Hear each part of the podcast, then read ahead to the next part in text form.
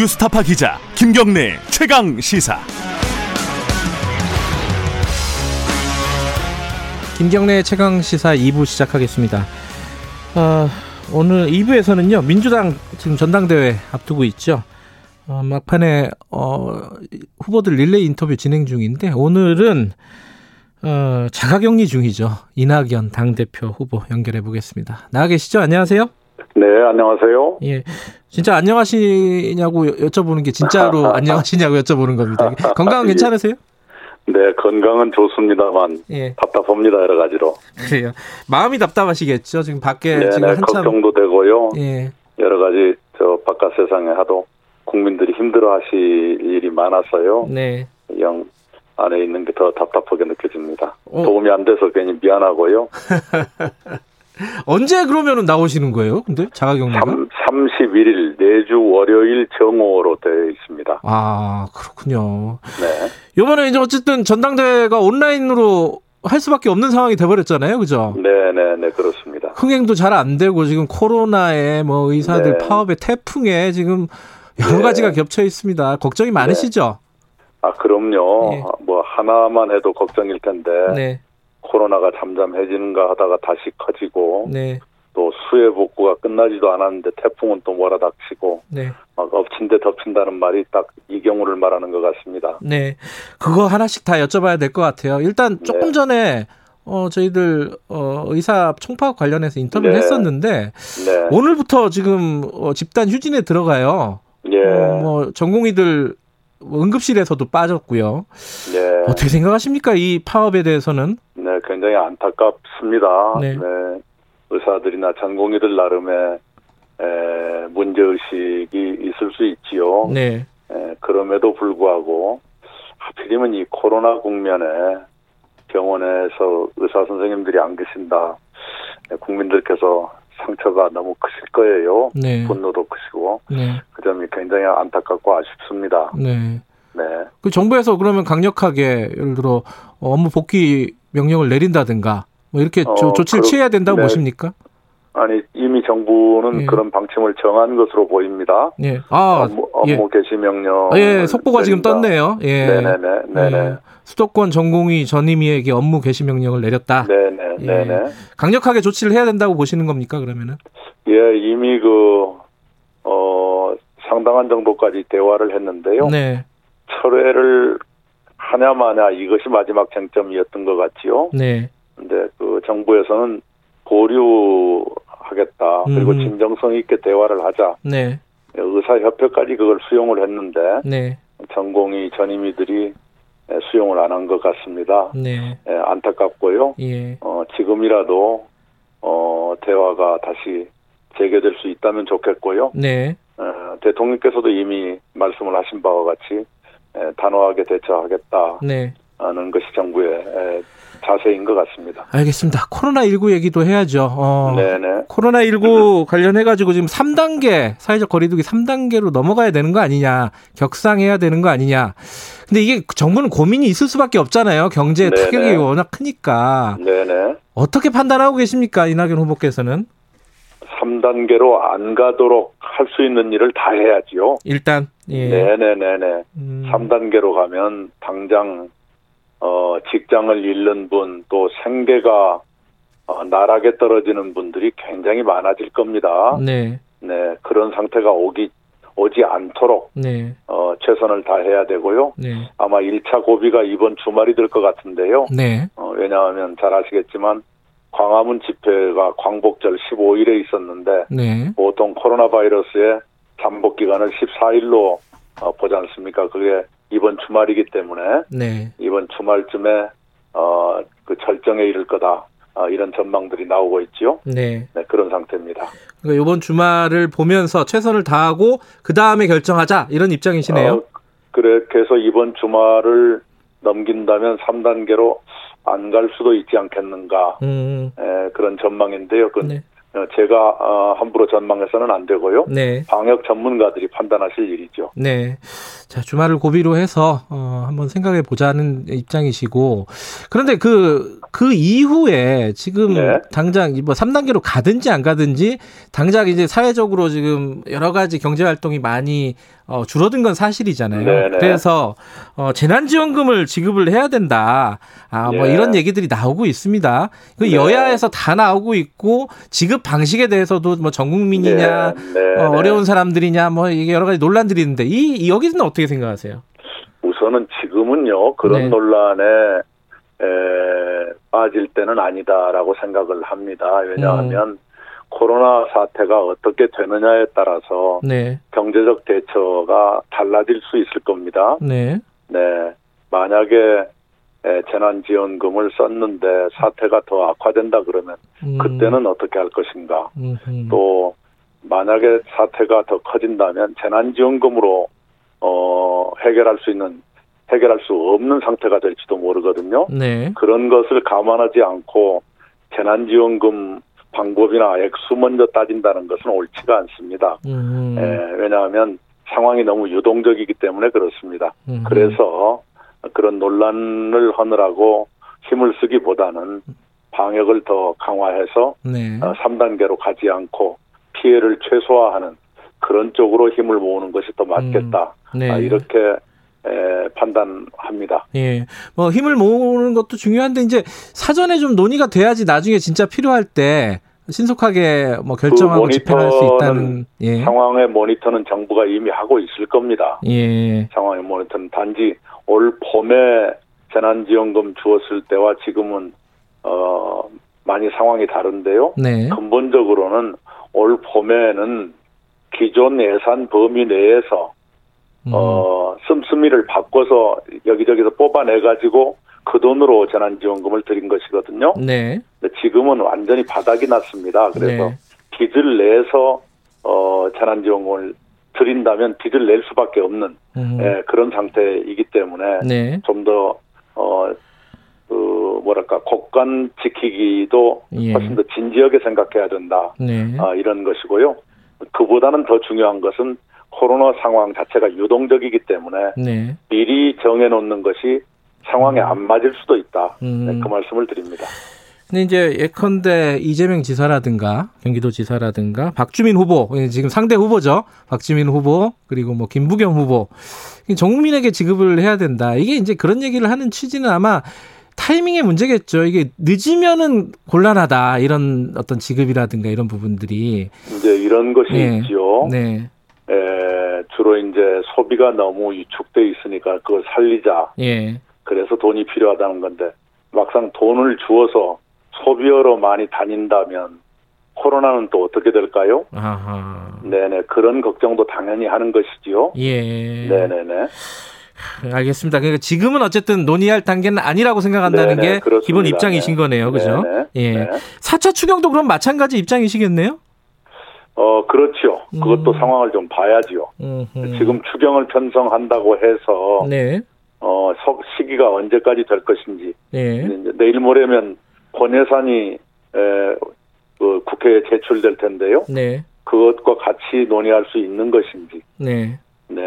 또 음. 빚을 내서 추경을 한다는 것이 지금 적절한지, 네. 어, 왜냐 그러면 이번 한 번으로 끝날 수 있는 것인지에 대해서 네. 어, 아직 아무도 그걸 확실히 아는 사람이 없죠. 네. 네네. 그래서 조금 더 지켜보고 판단하자 예. 이런 생각을 정부가 가지고 있고 그 판단은 옳다고 생각합니다. 예. 지금 코로나 2차 대유행 관련한 책임론도 계속 이제 논란이 되고 있어요. 이게 네네. 쉽사리 사그라들지가 않- 않고 있는데 예컨대 네. 주호영 그 미래통합당 원내대표 같은 경우에는 이 방역 실패 책임을 통합당이나 이런 광화문 집회에 연결하려고 엮으려고 하고 있는 거다. 이 정부 책임인데 결과적으로는 어찌됐든 간에 그리고 그 뒤에 이제 뭐 집회라든가 이런 부분들에 대해서 어 어떤 좀 그 강력한 조치를 취하는 게 공포를 조장하는 거 아니냐 이런 취지의 얘기들이 나오고 있단 말이에요. 이거 어떻게 생각하십니까?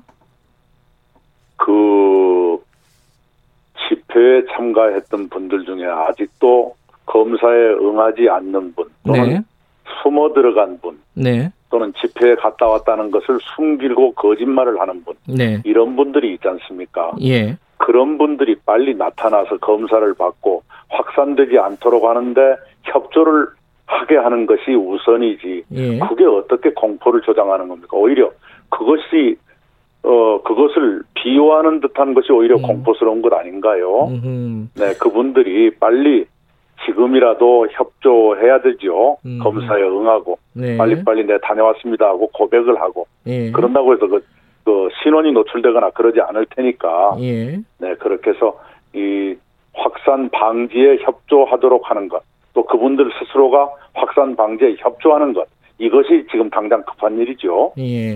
네네. 또 하나 아까 말씀드린 그 정부 책임인데 방역을 네. 이렇게 좀 느슨하게 한 것은 왜 이 미래통합당하고 이런 광화문 집회에만 이렇게 어, 책임을 물으려고 하느냐, 이 책임을 돌리려고 하는 거 아니냐? 실제로 예, 실제로 기- 아주 어, 확산의 규모가 커진 것은 광화문 집회 이후지요. 그리고 지금도 계속되고 있는 것이 그 문제 아닙니까? 네, 그것을 아니라고 말하면 이 방역에 협조할 생각이 없다고 받아들일 수밖에요. 음, 음. 네. 알겠습니다. 지금은 바로 그것 때문에 지금 어, 전국 여기저기에서 네, 17개 시도 모두에서 지금 확진자가 나오고 있는 것 아닙니까? 네. 알겠습니다. 다른 얘기로 좀 넘어갈게요. 네. 지금 그 통합당이 지지율이 한때는 또 역전을 해가지고 어, 더불어민주당 위에도 서기도 했었어요. 네. 이게 당이 좀 어, 위기 아니냐 총선 이후에 네. 어, 요 진단은 어떻게 하고 계십니까? 네, 몇 번, 어, 좀, 에, 굼뜨고 네. 둔하게 대응한 적이 있었지요. 네, 에, 그런 것들, 어, 에, 국민들께 실망을 드렸을 것이다, 이렇게 생각합니다. 네 실망을 드렸을 것이다. 어떤 부분 때문에 실망을 드렸을 것이라고 네, 뭐 생각하십니까? 다 여러 차례 다 얘기를 했습니다만은, 네, 에, 부동산에 대해서는 국민들께서 많이 화가 나셨을 거고요. 예, 네, 그 다음에 이제 에, 수해 대응이라든가, 음, 에, 또, 어, 우리 민주당 소속의 지자체장, 네, 의 잘못에 대한 그 대처도 네. 한 발짝 늦은 감이 있었습니다. 네. 그, 그런 것들이 국민들께 상처를 드렸을 거다 이렇게 생각합니다. 부동산 얘기 하셨으니까 지금 부동산 관련해 가지고 뭐 김현미 국토부 장관이라든가 노영민 실장 같은 경우에 효과가 나타나고 있다 이렇게 네. 얘기를 하고 있는데 시장에서는 좀 이제 급하잖아요 사람들 마음이 네. 아직까지 좀 오르고 있는 것 같고 전월세도 대책 나오고 나서 어, 돌아가는 게 좀 혼란스럽고 여러 가지 좀 시장이 아직까지는 안정되지 않은 것 같아요. 어떻게 지금 평가하고 계십니까? 네, 상승세가 둔화된 것은 확연, 확연하게 확인될 수 있고요. 예. 네네. 에, 안정화의 길로 가고 있다 이렇게 보고 있습니다. 음, 전월세 문제는 네. 워낙 제도에 큰 변화가 어, 일어났기 때문에 네. 어, 거기에 따른 그 부분적인 부작용이 있는 것으로 보입니다. 네. 그걸 좀 면밀히 들여다보고 그것도 완정되도록 노력을 해야 되겠죠. 예컨대 이제 어, 부동산 전세값 같은 경우에 최대 5% 올릴 수 있지만 세입자 동의 없이는 불가능하게 돼 있다 이런 네네. 지적들이 나오잖아요. 이런 네네. 디테일들은 좀 보완하실 생각이신가요? 어, 본질에 손을 대서는 시장에 오히려 더 혼란을 줄 겁니다. 네. 네네, 그렇게 생각합니다. 음, 어, 미세한 보완이 필요하다면 그것은 한번 검토를 해봐야 되겠지만 네. 근본적으로 네. 세입자의 권익, 주거권을 보장하고자 하는 음흠. 그 흐름을 손대서는 안 된다고 생각합니다. 네. 자, 이제 선거 얘기 해보죠.